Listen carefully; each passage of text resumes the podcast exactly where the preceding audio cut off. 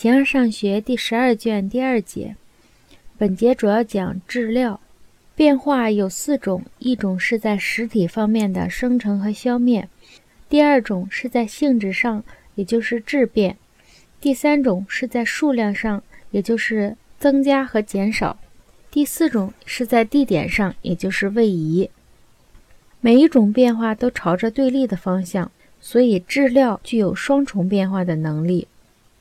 原因有三种，本源也有三种，其中一个是原理或形式，另一个是缺失，而第三种是质料。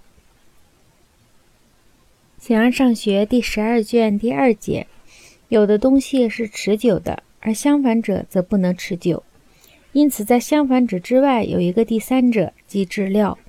假如变化有四种，在实体方面的，在性质上的。在数量上的和在地点上的，就这个而言，变化一般的是生成和消灭；数量的变化是增加和减少；属性方面是质变；地点上面是位移。每一种情况变化都朝向对立方面。质料必然具有双向变化的能力。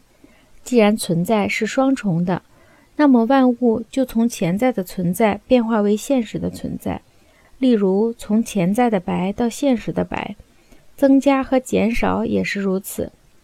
虽然不仅在偶性意义上，事物可能从非存在生成，不过万物却由存在生成，是潜在的存在，而不是现实的存在。这就是阿那克萨格拉的一，更或确切地说，万物为一，或者是恩佩多克勒和阿那克西曼德的混合物。或者如德谟克里特所说，万物在潜能上是相同的，在实现上却不是。他们所想象的大致是质料的东西，凡是变化的东西都具有质料。不过，不同的事物的质料各不相同。在永恒的东西中，那些东西虽不生成，只是能运动和转移；质料虽不生成，但能由一处到另一处。有人要提出疑问。非存在有三种含义，生成是来自哪一种的非存在呢？如若某物因潜能而存在，这却不是随便什么东西的潜能，而是不同的东西出自不同的东西。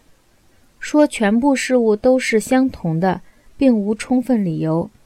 它们在质料上有所不同，不然为什么会生成无限事物而不是一呢？或者说，理智是单一的？所以，假如质料也是单一的，那么一个其质料是潜在的东西便会实现的生成。